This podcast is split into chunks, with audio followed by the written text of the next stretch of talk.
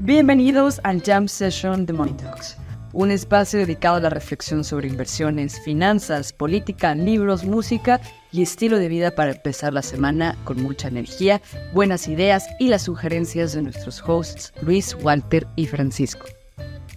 Este episodio está patrocinado por xm.com. XM es un broker financiero global multiregulado que ha estado en funcionamiento durante más de 14 años con más de 10 millones de clientes. Puedes comenzar a invertir en divisas, oro, criptomonedas, acciones de empresas como Amazon, Microsoft y Apple, índices bursátiles y más de 1.600 instrumentos. Al abrir una nueva cuenta con XM, obtendrás un bono de 30 dólares para comenzar a operar sin costo y podrás retirar los beneficios que obtengas. Haz clic en el enlace en la descripción de este episodio y comienza a hacer trading con XM.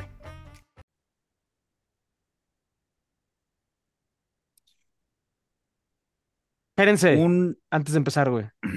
Gran verano. Tenemos que dar un aviso muy importante a los que se han suscrito, que es que eh, por causas de fuerza mayor lo vamos a tener que mover una semana para atrás. Entonces ahora será el día para 30. adelante. No, para atrás, ¿no? No, va a ser del 23 al 30. Por eso, para Ajá. atrás. Sí. Ajá. Ok, bueno, Está sí, bien. supongo. El, el- No entiendo por qué, pero sí. el gran verano va a ser el día 30 de agosto. Eh, suscríbanse. Los que ya están suscritos, pues ya les llegó un correo. Si no les llegó el correo, es el 30 de agosto, 6:30 de la tarde en Balmori. Ahora sí. Pues un director financiero gana entre 102 mil dólares al año. Este, si, si mal no recuerdo, un CFA Charter Holder, la, la media o la mediana está en 70 mil, 75 mil dólares al año.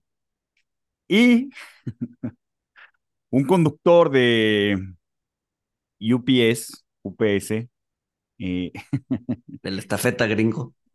del estafeta gringo, o sea, ganan 145 mil dólares al año. Este, acaban de terminar una negociación con el sindicato donde van a ganar 170 mil dólares al año. Este incremento va a ser paulatino, va a ser eh, durante los próximos, o sea, de, de aquí a cinco años van a llegar a 170 mil dólares. Realmente el, el, pues, el salario base son 100 mil dólares, este, y los otros 45 mil, pues me imagino que son de este, bonos, compensaciones, etcétera. Eh, pero, pues sí, estuve, hice una investigación exhaustiva, obviamente no. Este, eh, los de FedEx ganan 25 dólares la hora, más o menos. Este, que, o sea, creo que están bien pagados contra los de Chipotle, etcétera. El, el, el mínimo es que 17, ¿no? O 16 por ahí. No, No 13, sé. güey. 13, 20. 13. Sí. 13, Ok. sí, sí, sí, porque yo me acuerdo que los de Chipotle, o sea, El Chipotle te ofrece, es 13. ajá, tre- y Chipotle te ofrecía 15 o 16, ¿no? O sea, te, te ofrecía arriba del mínimo. Ajá. Este, pero bueno, el, el chiste es que, o sea, estuve viendo en, en Glassdoor y los de FedEx ganan 25 dólares la hora, que creo, creo que son eh, como 50 mil dólares al año. Este, y los de los de UPS, eh, pues sí, sí, sí están o sea, acá al doble, ¿no? No, o sea, 50 dólares la hora. Son mil baros la hora. O sea, no, es- no, no, no, no, no es despreciable, güey. Güey, ganan, ganan, o sea, ganan lo que gana un, un desarrollador de software en Estados Unidos, un director financiero, o sea, no un financiero, un director financiero, Pero ser y driver, más que el CFA promedio. ser driver en UPS ya es como el. Porque antes. O sea, el- el- primero dos cosas. Primero, UPS son sindicalizados y FedEx no. Entonces, este, la moraleja pues eso es les da. sindicalícense. Si quieren ganar más lana, sindicalícense y extorsionen a su patrón. Este, segunda cosa es este, yo lo que estaba viendo era que ser conductor de UPS es como ya el pináculo de una carrera de UPS, que antes te ponen a, o sea, antes eres como el que checa los paquetes y te toca llevarlos y conducirlos, y que realmente ya llegar a ser conductor es como, pues ahora sí que el llegar a ser un director financiero en el que ya tienes, director financiero. ya tienes O sea, todos los ah, pero, pero entonces ser conductor es como llegar a ser la botarga de las farmacias similares. Exactamente, ya eres el... Pero ahí sí bien pagado, güey. No, pero lo que nos estaba contando Luis el otro día es que dentro del ecosistema del doctor Simi es que las botargas Sí, ganan bien, es- ganan buena lana, ¿va? Sí, sí, Ese sí, es- sí, lo recuerdo. No, pero ganaban, ganaban, este, A ver, no ¿Cuánto ganan ganaban? 170 mil dólares al año. no, gana- no ganaban 170 mil dólares al año. No, O sea, pero, el salario pero de de- una botarga no es comparable, bueno, seguramente contra el director financiero de alguna empresa. no, pero dentro de, dentro del, exacto, dentro del ecosistema farmacias similares, pues, eran, o sea, estaban, estaban en, en- en la parte alta de la pirámide, pues. Este, pues sí, sí, algo similar pasa con los conductores de FedEx, que sí son, De UPS. De, UPS, perdón, que sí son como ya el pináculo de la carrera y el Los de argumento. FedEx están dándose topes, güey. O sea, Ah, Pero ¿cuánto, cuánto tiempo te tardas en, en, en entrar así a la base de la pirámide y, y subir a ser conductor? Porque los conductores tampoco son muy grandes. ¿No? Eh, o sea, Ajá, no, pero empiezas, o sea, es como el career path de los que no fueron a college, entonces empiezas a los 18, a los 28 ya eres, o sea, estás 10 años moviendo paquetes, a los 28 ya te vuelves luego te hacen conductor de medio tiempo. Ajá, O sea, sí, sí tienen conductores de medio tiempo. ajá, Este, y, y pues ya. y ya estás hecho. Ya estás hecho, ajá, ajá. Entonces, bueno, o sea, tienes que seguir entregando esos paquetes arduamente. Este, Pero ahora la- Pero- la- la- el gran dilema qué va a hacer UPS es ahora que Amazon, Amazon quiere reducir, ahora sí que su carbon footprint, eh, mandando cosas sin, sin paquetes, sin cajas. ah, O sea, quieren más, si compras un- una cámara, pues mandan la cámara con una etiqueta con tu nombre y así se ahorran el, la caja de cartón. Y ya, esa es su medida ESG. Este, ¿Y qué opinas? ¿Qué opino yo de qué? O, o sea, de eso, de eso. No, no, no, que ahora va, va a ser un problema para, o sea, el trabajo de los conductores y de los eh, acomodadores de paquetes de UPS, porque Amazon mucho de su servicio lo hace tercerizado a través de UPS y de FedEx Sí. y de mensajerías locales. O sea, o Eh, sea, el, el güey que es una pistola en jugar Tetris, este, va, va a tener incrementos de sueldo, porque exacto. o sea, No, pero- ya vi el problema. O sea, como no trae paquete, pues Sí, pues vas son a tener que irregulares. acomodar en el carrito. Ajá, son irregulares. Va a ser No, un pero también tienes, también vas a tener un tema de, de salvaguarda, ¿no? Porque antes veías el paquete y podía ser Sí. literal chicles y ahora puede ser una cámara de... Sí, de mil dólares y cinco pues, mil dólares, vecino no te la sé. va a robar, ajá. Exacto, güey. Entonces ya, o sea, ya, y- yo creo que ahí incrementas la responsabilidad del conductor, Ajá, ¿no? ajá, ajá. Pero también, o sea, también el embalaje tiene una función de, de proteger Además. la, la cámara de mil dólares o, o tu Sí, porque además, sí, telescopio sí. carísimo. Exacto, yo he Este- pedido, yo he pedido cosas que vienen así, que en un paquetote enorme, güey, que son, que son, que son del Ajá, tamaño, sí. que son así, güey, pero obviamente vienen así con envueltos y con papel, Sí, sí, no sí. sé qué chingados, ¿sí, ¿no? Este, Sí, sí, el embalaje y tiene, luego eh, el rollo de burbuja. exacto, Sí. el embalaje tiene, tiene una utilidad. A, Sí. a ver, Paco, o sea, si, si te mandan tus lentes de, de telescopio, digo, me declaro completamente ignorante, pero, o sea, se ve, se ve que son cosas frágiles. Son cosas frágiles, güey. No, o, o sea, sea- sí, sí tiene, o sea, Amazon tiene que entender, güey, que, o sea, tiene que haber un punto intermedio entre mandar las cosas sin ninguna protección y mandarla Ajá. la, ma- o sea, tiene que haber un, sí, o sea, porque también, o sea, reci- recibir, recibir un libro de bolsillo ajá, en, dos en- metros en de una- cartón. en dos metros de cartón sí me parece una imbecilidad brutal. Ajá. No, y además, o sea, por ejemplo, si vives en un condominio en Estados Unidos, o sea, la, porque los que sufren ahí son los de la recepción, que les están llegando paquetes todo el pinche día para un edificio de 50 personas, eh, y ellos no se dan abasto.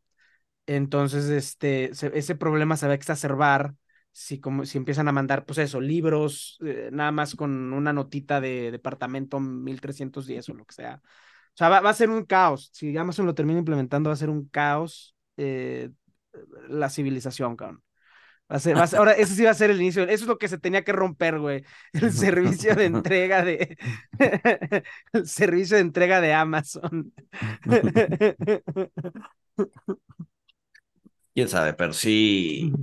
No, no, o sea, no, no, no se ve, no se ve muy brillante. A ver, digo, lo, lo van a terminar resolviendo. Tampoco es como que lo van a dejar al. Pero cómo lo van a resolver, pues quién sabe. Sí, no, no, ni idea. Diciendo, "Sí, ¿saben qué? Hicimos una pendejada. Todavía no lo hacen, todavía, o sea, más bien como que alguien, lo- o Sí, sea, yo yo vi la que- noticia, alguien No. lo liqueó, yo creo que con la esperanza de que no, o sea, porque el, obviamente las fuentes de prensa citan fuentes anónimas de Amazon que no quieren ser, o sea, como que alguien lo liqueó con la esperanza de que la prensa y el furor público hicieran entrar en razón La al jam senior session haga entrar en razón. Exacto.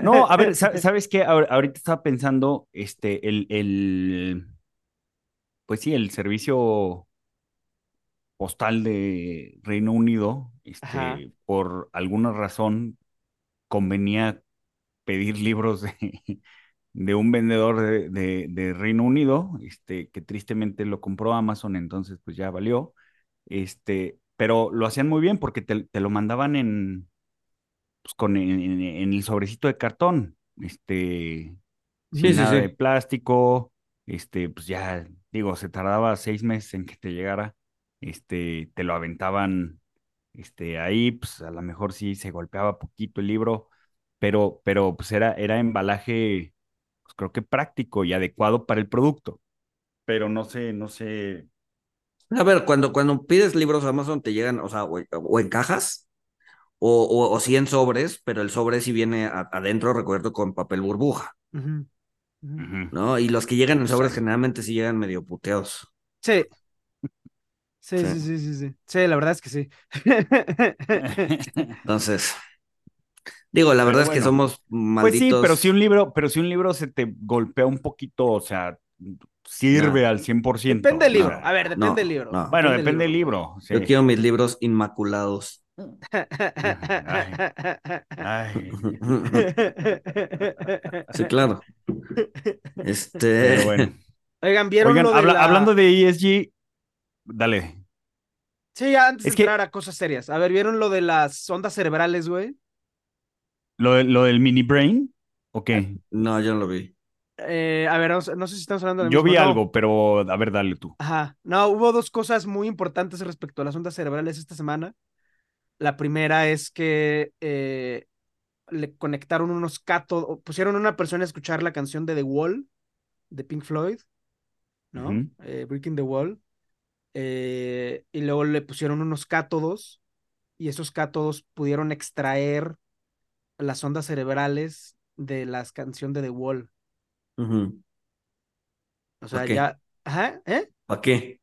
Lo que quiere... A ver, eh, pues Para digo... que te las tatúes, o no sé. No, no, no, no, no, güey, para leerle el cerebro a las personas, güey. O sea, ahorita es con fines médicos, este, porque pues hay gente que tiene autismo y todo eso que realmente no sabemos cómo, eh, muy bien, muy bien a bien cómo funciona su cerebro, entonces queremos empezar a recrear. eh, a No través- sabemos cómo funciona el de una persona normal, güey. Para empezar, güey.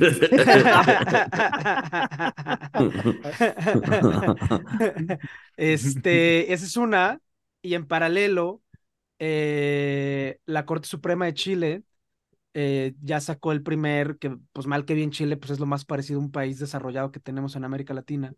Eh, ya sacó el primer fallo a favor de los neuroderechos, para que, así sean neuroderechos, para que cuando lleguen los sets de realidad virtual o realidad aumentada, cuando ya se, se vayan eh, eh, volviendo más populares y más, este, eh, y se vayan siendo más adoptados para que no te, pues ahora sí que para que no te roben lo que pienses, güey. Ah, ok, ok. O sea, no son, no son neuromamadas. Pues, depende. Lo que pasa es que sea, vi, vi- vi- vi una noticia, obviamente en estas, en estas cuentas de broma, este, donde, donde decían que hab- habían hecho eh, pues unas, unas células cerebrales, o sea, habían cultivado células cerebrales en laboratorio, que, y, y la, el meme era que podían calcular la vida.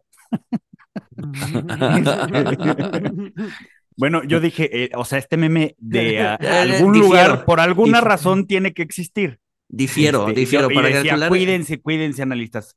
para calcular el Levita necesitas mucha imaginación, güey. No sé si. O sea, el, el Levita es lo que quiera, lo que quieras que sea, güey. Entonces, sí necesitas mucha imaginación para poder calcularle. No, no, no sé si una sola célula cerebral lo puede hacer.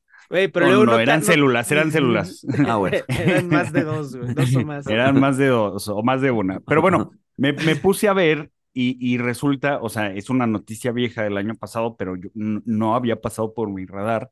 Resulta que sí hicieron un, o sea, les, les llaman mini cerebros, mini brains, este, y, y sí son capaces de, de jugar ping pong de 1970. Ajá. Este, al parecer existen desde, desde 2013. Ujú. Este, y por ahí vi la noticia de si tenían derechos o no. Este,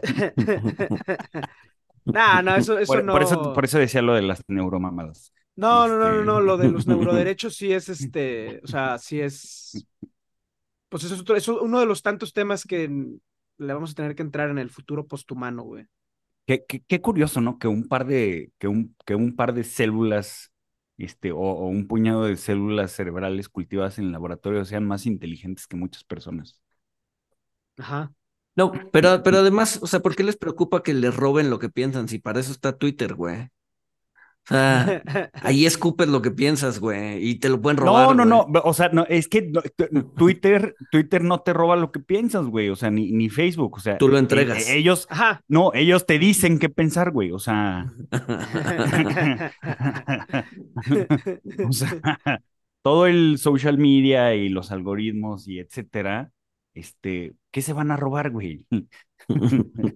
Ah, pero incluso ahí hay algo que no. Sea, incluso en Twitter, en redes sociales, pues eh, siempre hay, siempre te guardas algo, ¿no, güey? Pero ya Híjole, de- depende de la persona, porque sí he visto unos tweets Sí. que dices, Sí, yo "Puta, también, pero sí. eso, eso mejor guárdatelo. Sí, sí, sí, sí, o Es a que- ver, en el grupo nos hemos mandado varios screenshots. Es que luego esa es otra que a mí siempre no, a mí ya me dejó de asustar lo que la gente expresa, güey.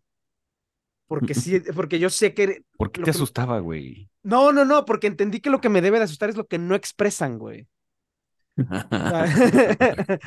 Cuando- Yendo al tema del grupo, güey, o sea, no, o sea, los screenshots que vemos es de, "Ah", y es así, güey, si esto está diciendo, ¿qué es lo que no está diciendo, güey? Sí, sí, ¿qué, qué, qué es lo que considera que no debe Que no decir? debe de decir, Exacto, güey. exacto, No, exacto, exacto. sí, eso está, eso está cañón. Oiga, a ver, hablando, hablando de lo que no debes de decir, a ver, ¿quién, quién dijo esta frase? No vine a guiar corderos, vine a despertar leones. Mi ley, güey. Jesucristo. Marco Aurelio. No, habla- hablando de, de lo que no debes de decir, o sea, tiene una entrevista donde dice, este, zurdos de mierda, no se negocia con los zurdos de mierda.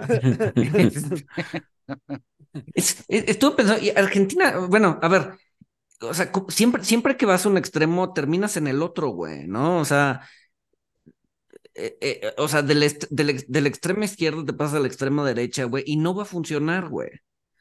No va a funcionar, ¿no? ¿Quién sabe, Entonces, ay, híjole. ¿Quién s- A ver, o sea, a ver, yo no defiendo a nada. Para mí Argentina, eh, su problema es que es un país.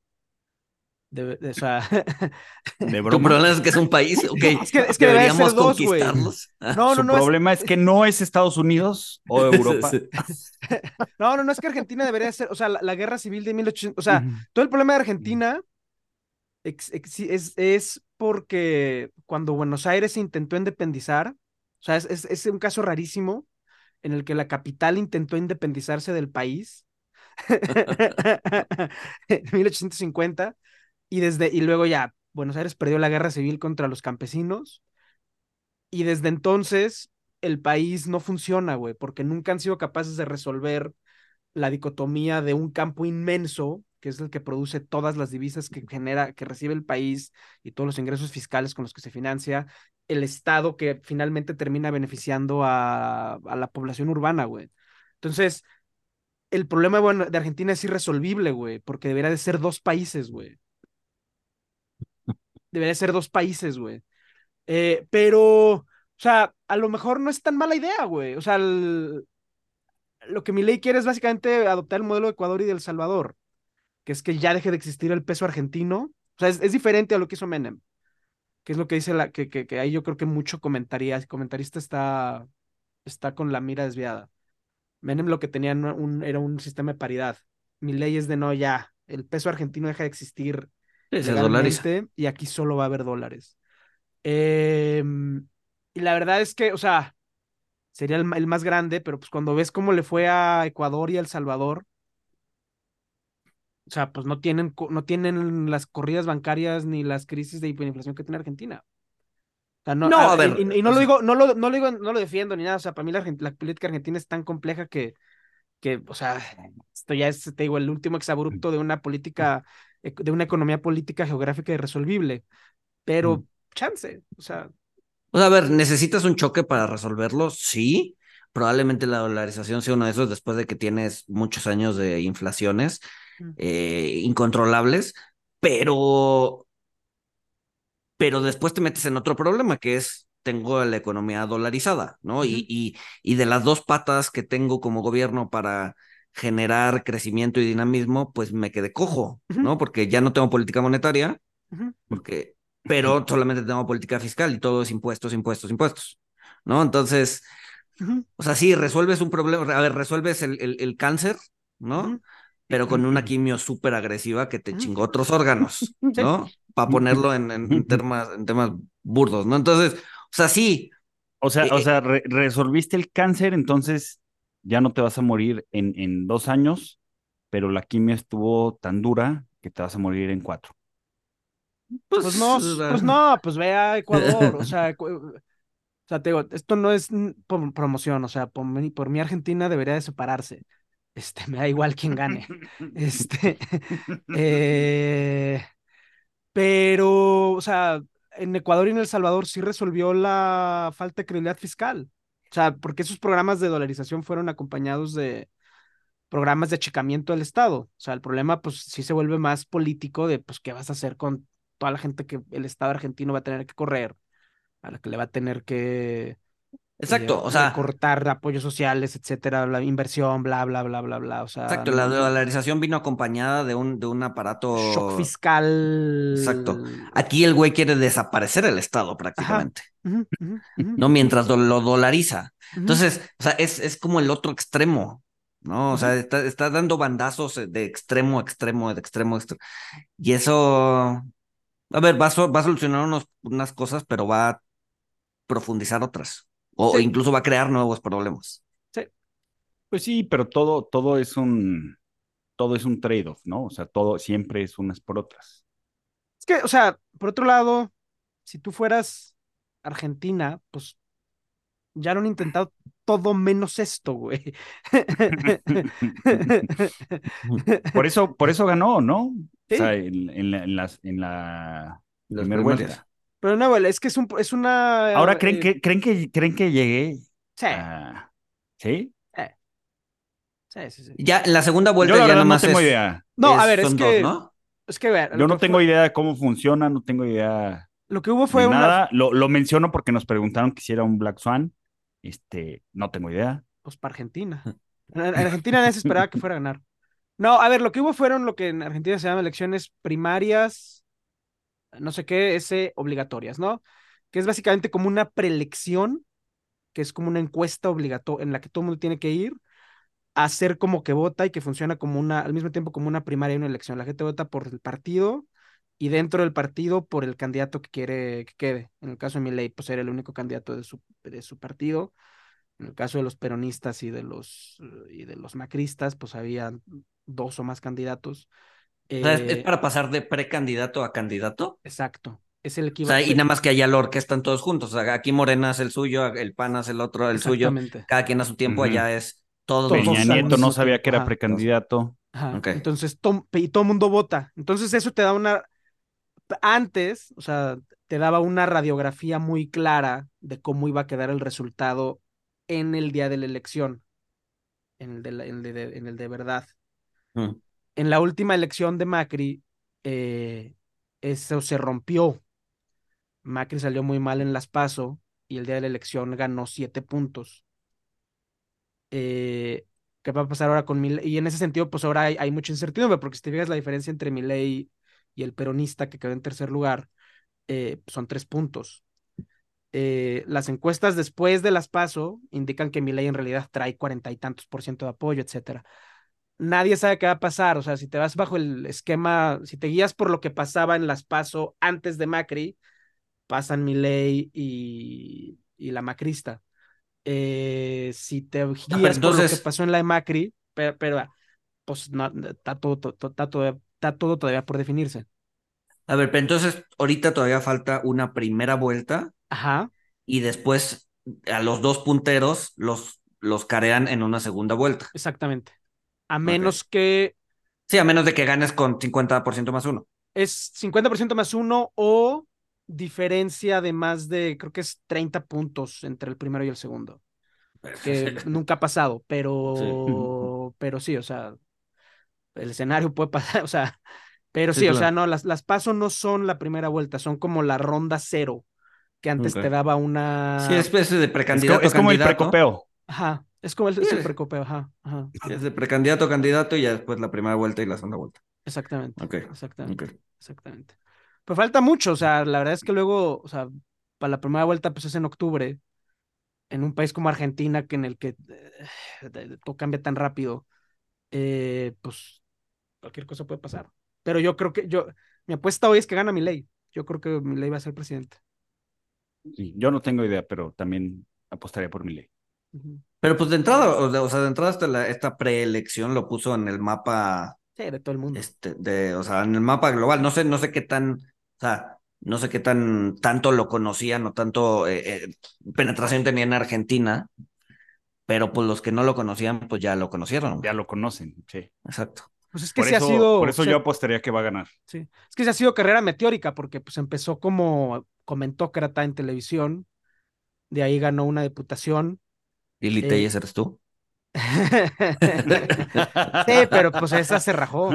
Este pudo haber sido, pudo haber sido, pero pues se le fregó la rodilla.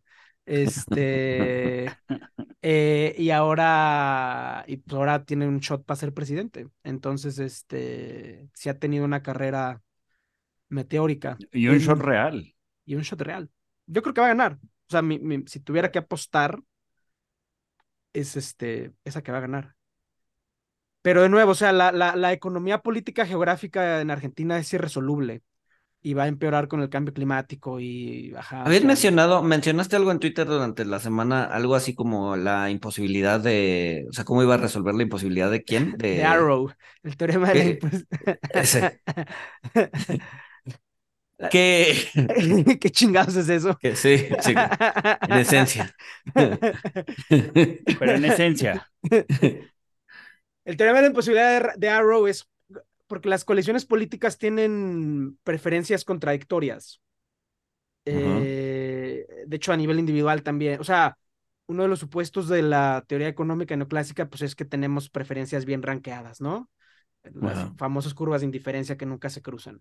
Sí, sí, sí. sí, que, eso, que eso es mentira, ¿no? Pero es un supuesto del modelo neoclásico. Arrow dice, esto es mentira, tanto a nivel individual como a nivel eh, colectividad. Eh, y la única forma de resolverlo, y no se puede resolver por formas democráticas, porque pues al final esas preferencias que se cruzan a nivel coalición, eh, pues hacen que los debates políticos sean irresolvibles por, por formas democráticas, y la única forma de resolverlo es poner un dictador. Entonces. o sea, iba, iba, o sea, el comentario iba a que iba a terminar ser un, iba a terminar siendo un dictador, porque no Pues a lo mejor resolver. lo resuelve, güey. O sea, digo, pues mi ley ya es genio, eso allá le saca, ya hasta le han sacado milagros, güey. O sea, nomás le falta salir en un pan bimbo tostado, güey, su imagen. A lo mejor él sí lo resuelve, güey. Pues vamos a, okay, okay. vamos a ver, vamos a monitorear el tema. Pero bueno, hablando, hablando de utilities, hablando de Hawaiian Electric Industries, me imagino que por eso te pusiste así. Este, vi un tweet de Jim Bianco bastante interesante. O sea, te, tenemos a los Fallen Angels, los ángeles caídos, son empresas que tenían Que no son los ángeles azules. Ajá, no son los ángeles azules, ni estamos hablando de demonios. Estamos hablando de empresas que tenían grado de inversión, que según las calificadoras no existe. Este, lo perdieron. Este, y pues bueno, eh, ahí puede ser oportunidad de inversión, puede ser mal augurio, pero Bianco habla de, de los failing angels, que, que, son empresas que tienen grado de inversión, eh, las calificadoras lo- los, les bajan la calificación a basura, este, especulativo, eh, pero en, en los índices en los que están, en los índices de bonos grados de inversión, no alcanzan a hacer el rebalanceo antes de que quiebren, porque los rebalanceos los hacen a fin de mes. Entonces, a pesar de que le bajaron la calificación, es así de, no, lo siento, no lo puedo sacar del índice hasta que sea fin de mes. Oye, pero ya va a quebrar. ¿Es fin de mes? No, ¿verdad? Tengo las manos atadas. Entonces, ha habido pocos failing angels, este, entre ellos Enron, Lehman, PG&E. Es que, es que, ¿quién- PG&E. Y es que a quién, es que a quién se le ocurre, es que a quién se le ocurre quebrar en, en intramés, güey, por el amor de Dios, güey. Sí, Si ¿por vas a no- quebrar- ¿Por qué no quiebran? ¿Por qué no quiebran el fin de mes, maldita? Sí, sí, si vas a quebrar, quiebra el fin de mes, por lo menos para, para que tu, tu contabilidad amarre y ya no, no haya meses intermedios, Y güey. no me metes en problemas con mi rebalanceo. Exacto. Maldita sea. Pero Pero bueno. el Haw- este, Hawaiian quebró, Ya, güey, se declaró en bancarrota. sí, güey. ya se declararon bancarrota. Ya, güey. Ok. Sí, a ver, es que, o sea, es un pedo. Pero o sea- no hemos dicho, o sea, hubo unos incendios en Hawái, ¿no? Este, en la isla de y- Maui. La isla de Maui. Y eh, pues el responsable es la, la empresa. A ver, o sea, Este, hubo, un hubo incendios. A ver, era un poco lo que ayer saqué un hilo sobre, sobre líneas de transmisión, porque em, eh, Porque que estoy obsesionado con el tema. es el tema más importante para la supervivencia de la humanidad. Em, y el. Y pues sí, están acusando a la utility de que, pues sí, hubo una brisnita eh, y tus líneas de transmisión no, le- no, no- no les dieron mantenimiento y entonces ahora, pues eso hizo que lo que era una brisnita se convirtiera en un incendio que devastó a toda la isla. Eso es de lo que se acusa a la, a la, a la empresa Hawái y además se le acusa de, de, no cerrar la, la corriente eléctrica, o sea, de que hubiera corriente eléctrica activa corriendo en las líneas eh, mientras, mientras está el incendio. Em, y pues eso se va de, y, y- y, pues en lo que se define la, la culpabilidad de la empresa o no, pues le cayeron 25 mil millones de dólares de demandas, más los daños que va a tener que recuperar porque pues toda su infraestructura está hecha papilla y pues lo que está haciendo es declararse en bancarrota. ¿Qué es lo que busca al declararse en bancarrota? Em, porque cash tiene, o sea, no, no, no es que la empresa esté dejando de operar o que realmente esté en quiebra, etcétera. O sea, Proteger sus activos, ¿no? Exactamente. Proteger sus activos y que los claims se paguen pues de forma, de forma ordenada. Em, en el caso de PG&E, que fue el, mismo caso, que PG&E es una empresa, una utility californiana, eh, hicieron lo mismo. Y ahí lo que pasó fue pues, que entró un fondo de private equity, recapitalizó a la compañía, se puso de acuerdo con el juez y con los acreedores, tanto los de los hogares como los bonistas, etcétera, y ya se calmó. Pero pues PG&E es una utility en uno de los distritos más ricos de Estados Unidos. Y Maui, pues en realidad, fuera de las casas de los turistas, pues no es uno de los distritos más ricos de Estados Unidos. Además de que la electricidad en Hawái pues es carísima porque pues la tienen que traer toda en barcos, petróleo, gas, etcétera. Entonces, lo que está pasando ahorita con todo el tema de utilities es que no, o sea, esto es un ejemplo de cómo vamos a tener que tener conversaciones de adultos sobre los costos del cambio climático. Porque ahorita, o sea, cuando los incendios eran manejables, lo que, los que cubrían los costos del cambio climático, pues eran los accionistas de las utilities, ¿no? O sea, era un incendio chiquito, se quemaban cinco casas y pues ya los accionistas y, los, y las compañías de seguros cubrían esos costos eh, y pues ya, era lo que pasaba. Ahora que son costos realmente catastróficos, pues no queda claro quién los va a pagar. O sea, la, pues, paga la comunidad eh, con sus casas quemadas, los accionistas pues se declaran en bancarrota y buscan proteger sus activos, el management de las compañías renuncia, los seguros no quieren cubrir, cada vez están cubriendo menos este tipo de accidentes. Y la forma en la que estas cosas se resuelven en Estados Unidos es con el sistema de cortes, en la que un juez decide. Pero es una forma muy ineficiente porque pues, es casuística eh, y pues la fuerza del precedente es la que va a ir determinando. Pero hay un tema, o sea, no sabemos cómo vamos a dividirnos los costos. Ya olvídate de la adaptación, sino de la, sino de los efectos del cambio climático. Pues sí, o sea, lo que pasa es que, no, o sea, yo creo que la discusión va a empezar de manera seria ya cuando sea, o sea, ya, ya cuando estemos viendo demasiadas catástrofes. O sea, porque está pasando de manera tan paulatina, que es bueno, fue el incendio. No, pero pues yo estoy bien, aquí en la Ciudad de México pues está lloviendo, no hay incendios, no pasa nada, ¿no? o sea, ya cuando, el agua. Exacto, ya cuando, ya cuando el mundo esté ardiendo es cuando dices, bueno, o sea, ya cuando le esté afectando a todos, va a ser así de bueno. ya demasiado tarde. Ya nos tenemos que sentar a platicar a ver qué, qué, qué diablos vamos a hacer. Y no dudo que lo resuelvan, ¿no? Pero, pero sí tiene que pasar algo catastrófico, realmente catastrófico para, Sí. Para que se intenten a, Pero es que además, o sea, el tema es que el, o sea, hay lugares que se van a beneficiar. O sea, por ejemplo, ahorita que estoy en Inglaterra, ahorita, estuve ahorita en agosto, ¿no? Que se supone que es gris, húmedo, frío eh, y todo. Pues no, cabrón. El clima era perfecto, güey. O sea, el clima era perfecto bajo estándares normales. O sea, está tan mal en la situación climática que el clima en Inglaterra era perfecto, güey. Todo el mundo de buen humor, los ingleses Eso te iba a decir, te aseguro que, te aseguro que va, va, a incrementar la felicidad en Inglaterra, güey. y, se, va a bajar el crankiness en Inglaterra. Pues sí, pero, pero, pero justo el clima. de que Hawái eh, eh, colapse, güey. pero está bien. unas por otras, lo dijimos al principio, unas por otras. Incluso eso tiene repercusiones geopolíticas, güey. O sea, ahora, ahora Inglaterra va a ser el trópico, va, vas a ver a los ingleses en hamacas, güey. No van a querer trabajar, güey. Y los hawaianos van a empezar a conquistar el mundo, güey. No, pues los hawaianos se van a volver eh, terroristas porque pues no va a crecer nada en su en sus islas, güey. O sea, se van a volver extremistas. No, por eso. O sea, ya, ya, ya, ya, van a estar la navegación. güey ya tienen la navegación, ahora simplemente van a salir al mundo a conquistarlo, güey, como fue el gran imperio británico, güey. Pues sí, eh, lo dudo, pero le voy más a que se vuelvan extremistas ante la sequía y la desertificación de su isla, pero tu escenario puede pasar, güey. Improbable. Improbable, pero pues sí, viaja, güey. Pues sí.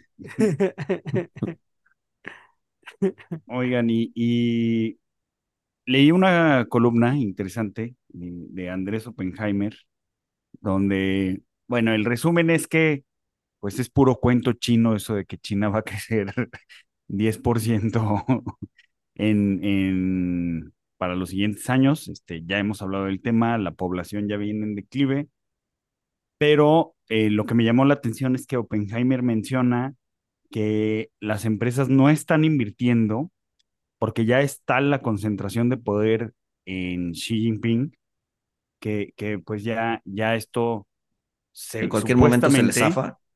Digo, este, tomen las cosas de quien viene, pero supuestamente ya, ya la, la, los empresarios este, y la gente en China, pues ya, ya tiene temor de que, de que el gobierno, el poder que está tan concentrado, pues de repente llegue y les pueda quitar todo, este, como lo hicieron con las empresas de tutoría online. Este, ¿qué opinan? Pues, pues sí. Este. Yo opino que Fukuyama tenía razón, güey. O sea, no, no, no, no, es como que. Porque no me acuerdo. En que la, los regímenes autocráticos eh, tienden a hacer este tipo de cosas cuando el crecimiento empieza a ser decepcionante se empiezan a aborazar de las cosas de los privados, eh, empiezan a... empiezan a desesperar, empiezan a tomar malas decisiones. Exactamente, güey. Este. Y ahorita ¿qué? estábamos compartiendo en pantalla, y pues sí, o sea, ahorita el crecimiento en China, pues ha sido, eh, para los que nos están viendo en video, pues sí ha sido francamente, francamente decepcionante post-COVID, cabrón. No, y, y una sorpresa, ¿no? Porque sí se esperaba que la reapertura china fuera pues, a volar y fuera, este, incluso a ser inflacionaria, etcétera, etcétera, pero pues no ha pasado nada de eso. Sobre todo porque, porque eso, eso sí fue información nueva en el mercado que sirvió para una chingada. Este, porque no se esperaba que China reabriera de verdad y reabriera tan rápido. Y este, Y no se esperaba que cuando reabriera fuera tan underwhelming.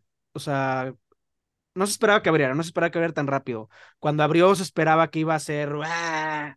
El ajá, gran- ah, la gran bestia otra vez, vuelve, cuellos ajá. de botella, logísticos. Sí, sí, sí, sí, sí, sí, sí. Y pues no, o sea, todos sus indicadores económicos están, están Pero deprimidos. sigan, cabrón. sigan pronosticando, muchachos. China, o sea, China si no le hallan bien, neta, no, o sea, no, no, no, no, no es, no es para no es pa principiantes, cabrón. O sea, yo, China es Yo creo que ni para expertos. No, no, es que no hay expertos. No, o sea, no hay expertos. No, no existen expertos.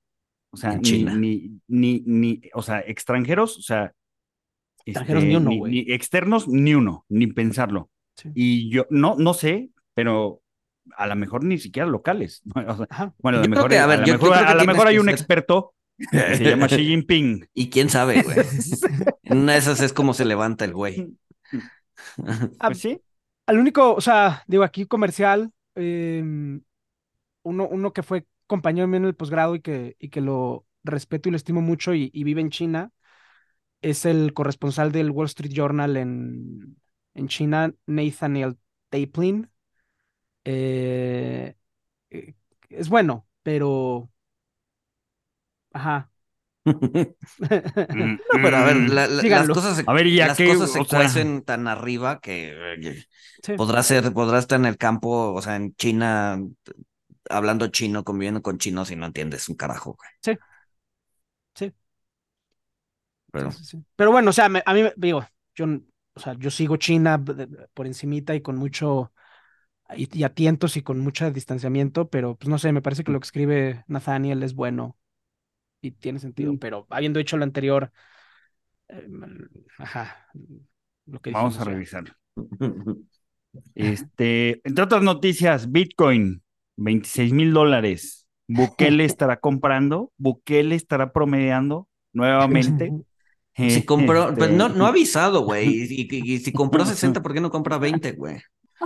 Esto es algo que nunca he entendido, güey. Pero bajó, bajó porque SpaceX, ¿no? Vendió, bueno, no vendió, pero dio a conocer que vendió en el trimestre o en el año sus posiciones de Bitcoin. Y eso pues espantó a los, a los señores A los crypto bros. Bitcoin. Exacto. Genial, cabrón. Es genial. Estaba, estaba, estaba hablando de Bitcoin, estaba viendo el, el número de direcciones activas. Este, no ha crecido. El número de direcciones activas no, no ha crecido en, en cinco años, más o menos. Órale. Este, entonces, no, no sé si sea un argumento contra los, pues mira el internet. Este, además de, o sea, fíjense, el número, el número, el número de direcciones activas e inactivas creo que son 44 millones. El número de direcciones activas son 12 millones. O sea, pues ya, ya, ya tiene, ya tiene 10 años, ya tiene más de 10 Más. años esto. O 2009. sea, el internet tardó tanto. Se inventó en los 70, ¿no? Según esto. Sí, sí, sí, pe- pero era militar, bla, bla, bla. O sea, pero ya de que lo pasan a, pues sí, ya que cualquiera, o sea, porque ah, cua- cuando lo pasan a que cualquiera lo puede adoptar, pues me imagino que creció relativamente rápido. No, yo creo que Este, Yo creo que Bitcoin ya alcanzó su steady state. Y si Bitcoin tuvo dos col- contribuciones muy importantes al mundo. Eh, o sea, mi propia posición en Bitcoin ha cambiado un poco. O sea, ha tenido dos contribuciones importantes. Primera, puso presión real sobre los reguladores para que los sistemas de pago se modernizaran. El caso concreto, FedNow en Estados Unidos. o sea, para que hubiera Space en Estados Unidos que no existían. Eh, el, el- la iniciativa Estados Unidos ya, ya, ya es, es un país en vías de desarrollo este, que ya que tiene tiene. Hay un, hay un experimento en el, en el BIS, el experimento PRISM, de pagos que se puedan hacer settlement en tiempo real. Ahorita es un piloto entre cuatro países. eh, que esa- ese experimento muy probablemente nunca se hubiera hecho si no hubiera habido. Porque Bitcoin sí, es, sí representó una amenaza real para todo el tema de transferencias de plata. Entonces, una de sus contribuciones fue pues, poner presión para que, para que los Para que se hagan reguladores settlements. en de verdad tiempo en tiempo real, ajá. Y su segunda contribución fue eh, pues todo el tema de los chips y data centers, eh, sin los cuales pues toda la, todo el tema de AI y todo el tema de los chips modernos eh, que necesitamos para procesar información en el siglo XXI tampoco se hubiera hecho. Esa, No in- se hubieran hecho si no se necesitara tanto poder para, para minar. No, claro. esa innovación No, la no. trajo Bitcoin, pero No, totalmente. No, o sea, sí, sí, sí, sí.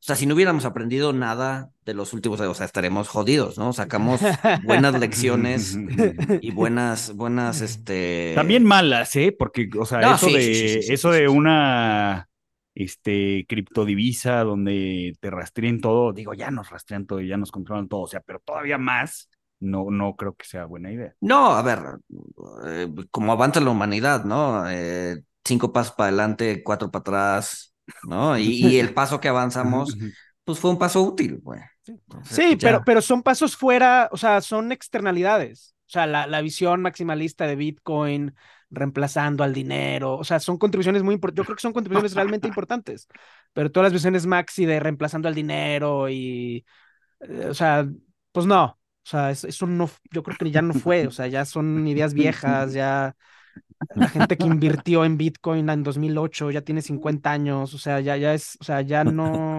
No, y eso sí se hicieron millonarios, eso eso se hicieron sí, millonarios. o sea, sí, sí, Sí. sí, jodlearon o como se diga, este, Bueno, en Sí, una sí, de esas ya- ya invirtieron no- en 2009 y vieron una ganancia de sí, de mil- 10% y de- de vendieron. 10 mil por ciento, ¿no? Sus 100 dólares y ¡pum! Y vendieron, güey.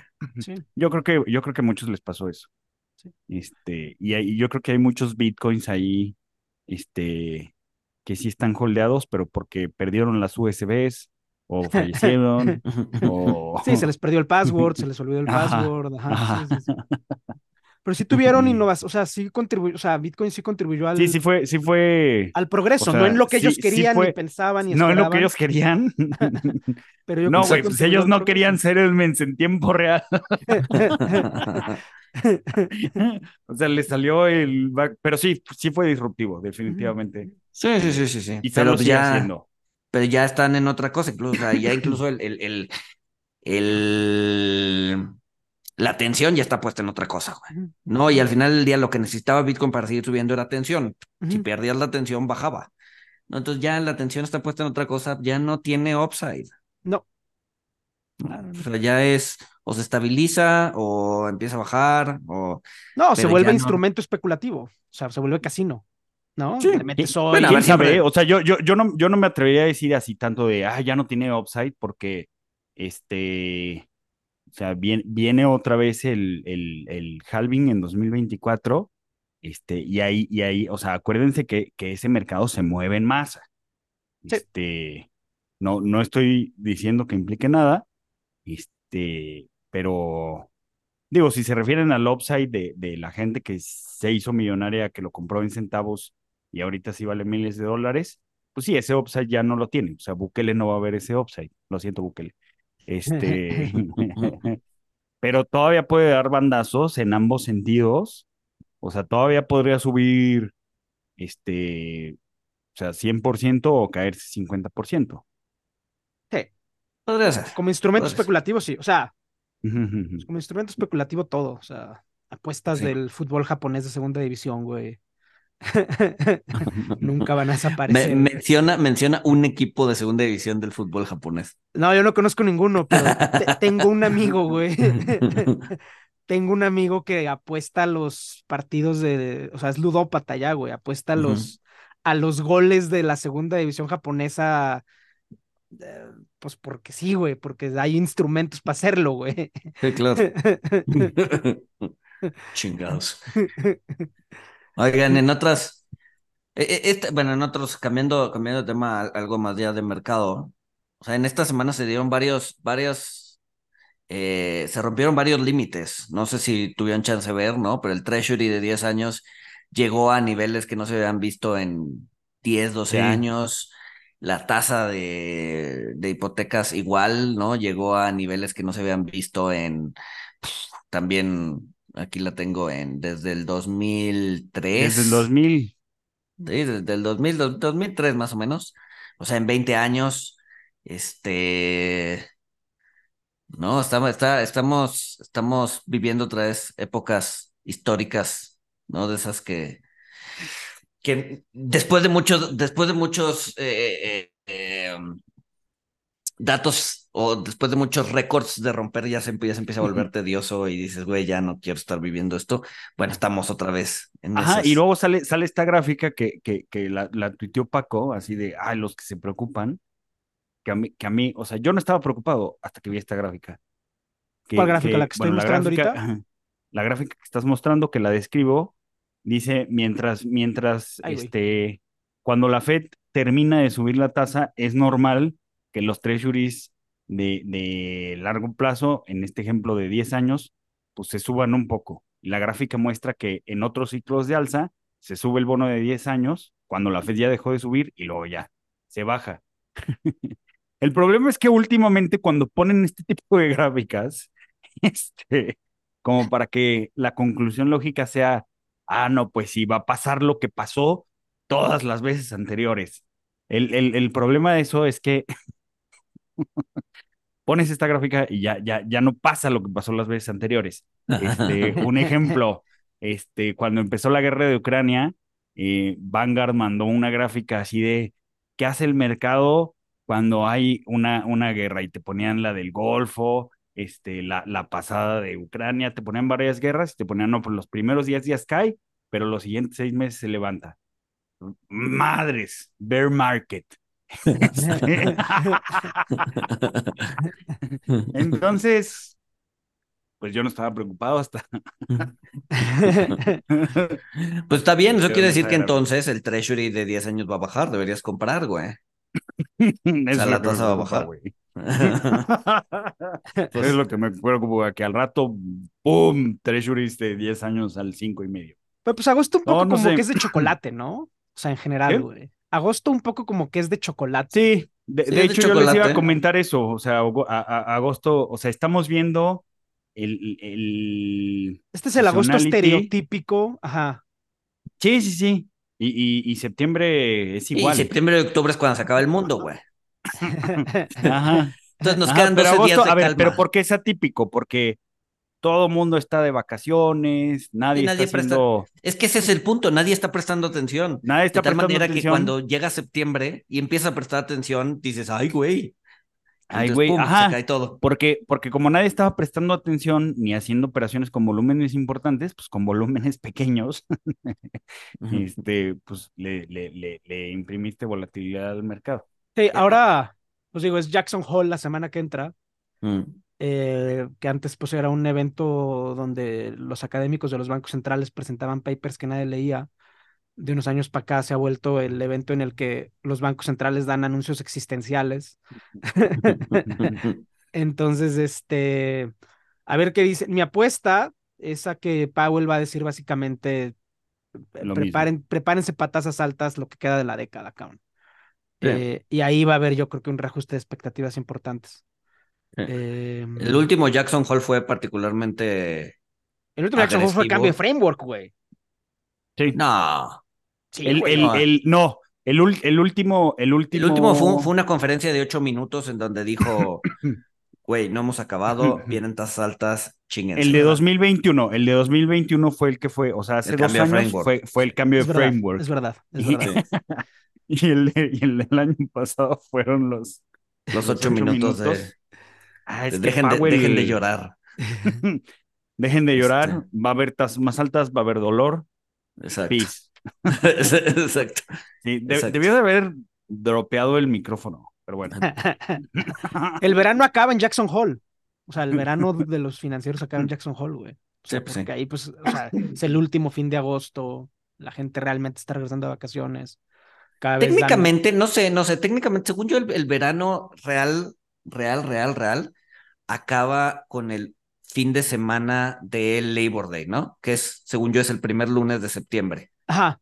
Es, Y ahí, sea, y ajá. ahí es cuando todo el mundo ya regresa porque regresa. Sí, sí, sí, sí, sí, sí. Sí, ese es el, ese es el, ese es el real eh, en términos económicos y pues en términos eh, físicos, pues es el fin de semana del 21. Pero sí, Sí. sí, sí, sí. Pero para el sector financiero, para mí el verano se acaba en Jackson Hole, cabrón. Sí. Oye, no sé si vieron también, tropicalizando la conversación, eh, el- Hacienda sale, el, creo que fue el lunes o el martes, de decir, vamos a sacar un nuevo nuevo de cinco años. Sí, son una mamada, güey. Y pum, sacan Ah. un, sacan un M Bono 2029 que, el, que es, es dos meses más joven, o, o es decir, vence dos meses antes que el que ya existía, güey. Entonces dices, a ver, o sea, ¿cuál es la necesidad de poner un nuevo M Bono 2029, marzo 2029, cuando ya tenías un mayo 2029, güey? Sí, no, a la, o sea, Sí, no, no, o sea, o sea, cuando vas a tener que volver a sacar otro on the run más pronto. Exacto. No, y además nadie los peló porque la, la, la- el, el, el B2 cover, es decir, la, la demanda fue de 1.04 veces Sí, sí, la oferta. Es decir, nada, güey. Pues nada, muy pobre. Sí, no, muy, mamada. sí, no, no, no, no entendí, no entendí eso que ¿Qué, qué, intentó qué haces? ¿Qué haces, este? O sea, le, le, le hablas a, a los bancos, oye, compra o te voy a auditar. No, no sé. Ajá. Ya puse mi postura, güey. Pues, a ver, segu- seguramente dado que muchos... eh, lo, lo, lo que estaba viendo es que también, no sé, no sé cuántos de estos hayan sido extranjeros, porque al, extranjero le gustaba o, ha- estado muy activo en los nodos de cinco años, ¿no? Entonces no sé qué tanto eso lo sacaron o lo vendieron en el extranjero. Ya veremos esos datos las próximas semanas, porque luego Banjico lo saca, pero lo saca con rezago. Este, pero pues en una de esas se lo, lo colocaron la mayoría de los extranjeros. Eh, la semana que entra también, eh, te digo, aquí en la vereda tropical salen. Yo cada vez creo cada vez más que el nearshoring trae pies, cabrón. O sea, por los datos de producción industrial de la semana pasada, construcción industrial. La semana que entra sale balanza de pagos, a ver cómo viene inversión extranjera directa. En China se cayó. O sea, en China todo lo que es inversión extranjera directa está en el piso y pues eso hay que ver cómo, cómo viene, pero en la vereda tropical hay que ver eh, las estadísticas de inversión extranjera directa de las del Banco Central, porque ya es que luego economía pública. las de economía. y esas son de chocolate, pero las del Banco Central hay que ver cómo vienen la semana que entra. Por ahí, por ahí salió el chisme de que en los precriterios que van a salir ahorita en septiembre, digo, en los criterios En generales los- de política ajá. económica, el, el, Secretaría de Hacienda se va a envalentonar y va a subir su pronóstico de crecimiento de este año de 3, que cuando que en abril que sacaron los precriterios todo el mundo se rió de ellos, incluido. Yo, yo incluido así, tres, güey, no mames. o sea, Culpable. uno y medio si nos va bien. Y ahorita ya le estamos pegando al 3, pero que se va a envalentonar y que para este año va a decir no solo 3, 4. 4% de crecimiento. Órale. Ingue su madre. Bueno, ya Entonces- faltan, ya faltan cuatro meses Ya- para que se acabe el año, ¿no? O sea, Pues sí, pero pues este- Sí, pero- están asumiendo una sí, reaceleración. sí, sí, no sí, sé, sí. no sé. Pero pues vamos a ver en septiembre a ver qué, qué diablos dice. Órale. O sea, o sea, por fin, después de un chingo de intentos fallidos, por fin est- está, estamos viviendo de verdad el, el memo, el Mexican Moment. Pues sí, a ver cuándo nos Por fin estamos siempre- capitalizando que somos vecinos de Estados Unidos. La el último, el último Mexican Moment fue con las reformas estructurales de Peña. Ajá. y nos dio en la madre el Fue petróleo fresco. a, Ajá. Sí, o sea, ahí el, el Mexican Moment se fue al diablo con el petróleo a 20, a 20 dólares el barril. Pues vamos a ver ahorita qué le da en la madre al Mexican Moment, güey. No, pues que algo se rompa, güey. Eso le daría en la madre. Nah, o sea, que la rela- yo creo que la relación bilateral, que la si la relación bilateral Estados Unidos-México sigue empeorándose, eso le puede dar en la madre, güey. Eso le puede dar en la madre. Pues sí, pero te puedes, o sea, desde el punto de vista de Estados Unidos, ya te agarraste el chongo con China, o sea, te puedes pelear con todos tus socios comerciales. Pues es que con, me, o sea, a ver, con China, pues ya es más que agarrar el chongo, ya es este, aventándose cuchillos, pero pues con México, eh, o sea, por ejemplo, van a abrir el panel de controversia por el tema del maíz, está el tema de controversia de paneles solares, o sea, como que lo que puede ralentizar la inversión es pues que cuando, porque lo que los inversionistas gringos hacen es, le hablan a una consultora y luego le hablan a su amigo en el departamento de comercio antes de meter lana en México. Entonces, cuando le hablan al departamento de comercio, dicen, no, pues estoy peleado con México porque no respetan el USMCA por en este tema, entonces pues ya no meten su lana, la meten en un estado pobre en Estados Unidos. Eso es lo que le puede, eso es lo que puede ralentizar las cosas. Qué bonita comparación, este un país en vías de desarrollo y un estado pobre en Estados Unidos. Es que antes este quedaba, antes el meme era genial, güey. Cuando, cuando Nuevo México era el estado más pobre, ahorita ya no es, pero cuando Nuevo México era el estado más pobre de Estados Unidos, era, o sea, te das cuenta de que en el nombre llevaban la penitencia, güey. Este, pero pues no, ya no son, güey. Entonces, pues ya le dieron en la madre al meme, güey. Por aspiracionistas clase medieros, güey, destruyeron un meme, güey. Este... Recomendaciones, ya que Recomendaciones. Ah, pues digo, ya lo di anticipada, recomiendo la, la columna de Andrés Oppenheimer, este, sobre, eh, no recuerdo el nombre, este, pero busquen Andrés Oppenheimer, cuentos chinos y les va a salir eso. Está buena. Salió la, salió la nueva temporada de Billions, ya salió el primer capítulo, ya es la, la última temporada, la el season final. Entonces, vi el primer capítulo ayer. Este, bueno. ¿Se ve bien? Sí, se ve bien. Reaparece, reaparece Axe. Entonces, Supongo que, que eso, eso, eso ayuda a, a, a, Yo no sabía que lo habían sea más. Sí, lo quitaron un par de temporadas. Este, huyó del país. Este, pero pues el engagement yo creo que va a crecer con, con este, con la reaparición. Pero véanlo, está bueno. Y no se muden. Y no se muden. es la más importante de todos. No, yo eh, la recomendé en Twitter, la vuelvo a recomendar ahora. No sé dónde esté en línea, seguramente por allá, por, algún lado estará. Eh, Il Pranzo di Ferragosto, una película italiana muy bonita. Eh, Pranzo di Ferragosto. Ferragosto es una eh, celebración que hacen en Italia el 15 de agosto, mediados de agosto. Y tradicionalmente se celebra con una gran cena en la que va todo el barrio y toda la familia y todo el pueblo. Y pues la película habla de, habla de eso, esa, esa es la primera. Eh, la segunda, pues digo, estas semanas que no he estado, vi que hablaron de, de Oppenheimer por ahí. Eh, Oppenheimer tiene la, o sea, Oppenheimer es conocido por muchas cosas, obviamente, pero hay una frase que se dice dos veces en la, en la película, ¿no? Me convertí en el destructor de mundos. Eh, esa frase la dijo realmente después de ver la, la explosión de la bomba atómica. Y en la película la dice eh, cuando está teniendo relaciones sexuales con la comunista. Mm. Eh, y esa, esa frase en realidad sale en el Bhagavad Gita, la dice el señor Krishna. Entonces, este, lean el, lean el Bhagavad Gita, este, a, ver si sí lo leen, porque la Biblia ya sé que no la van a leer. Eh, y la ah, pues tercera. tu respuesta. este. Les voy a recomendar otro libro que no van a leer. Exacto. y, otro, y otro para los viajes que no van a hacer. Este. Estuve en, en, París y en Londres y la recomendación vegana entre las dos ciudades, incontrovertiblemente, claramente y realmente lamento no haber vivido ahí de joven, es Londres. O sea, la escena vegana que traen ahorita en Londres es espectacular, cabrón. O sea, no, no, no hay lugar, no hay punto de comparación con París, los franceses pues están en otra. Eh, lo que pasa es que los franceses, sí, sí, sí. Lo que pasa es que como, pero además es, es, es, ridículo, o sea, no hay cafés con leches vegetales, güey, en Francia, porque como los granjeros ganaderos eh, dicen que la leche solo es leche si sale de una vaca, entonces están vetadas las vegetales en, en todo el puto país, güey, o sea, son sea, es, impresionante. Es, gente, gente lógica. El poder que tiene el lobby granjero. Es como, es como el chiste, güey. Este, si, si un vegetariano y un vegano saltan de un edificio para ver quién cae primero. ¿Quién gana? ¿Quién, quién gana? La sociedad. La sociedad.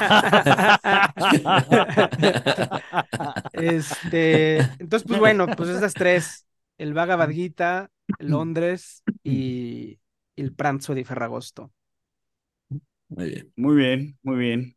Este, yo les recomiendo que nos regalen un libro a los tres. Nos pueden enviar tres copias para que les demos nuestra reseña. Se llama Las reglas básicas de la estupidez humana eh, de Carlo. eh, bueno, búsquenlo. Ajá.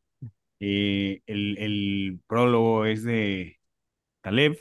Este, les vamos a mandar la dirección de Paco para que manden los libros y las cabezas de cerdo. Pónganos cinco estrellas en su plataforma de podcast favorita. Vayan al Gran Verano, que lo cambiamos de fecha, ya no es el 23, es el 30. Eh, se pospuso una semana. Este, nos pueden llevar nuestras copias de La estupidez humana en el Gran Verano. Este, Sí, regálenos pues cosas. Esa es la recomendación principal. Pónganos cinco estrellas Y regálenos cosas. como el libro Carne, de car- carne seca para Francisco. básicas de la estupidez humana. Sí, carne seca para Francisco, leche entera, eh, mantequilla francesa. y Vámonos, pues, pues. sin más, nos escuchamos el siguiente lunes. Ahí. Hi, I'm Mirella. And I'm Fede. Welcome to Boteco Talks, a platform where we have bar style conversations about topics relevant to personal finance and investing. We're two strangers who matched on Bumble and are now friends, figuring out our finances through this podcast. Boteco Talks' aim is to pull back the curtains on these seemingly complex subjects and talk about them as we would with friends at a bar. Every week, we're going to be sharing stories, breaking down ideas, and maybe even challenge some of the assumptions that you may have about personal finance. So join us at Boteco Talks you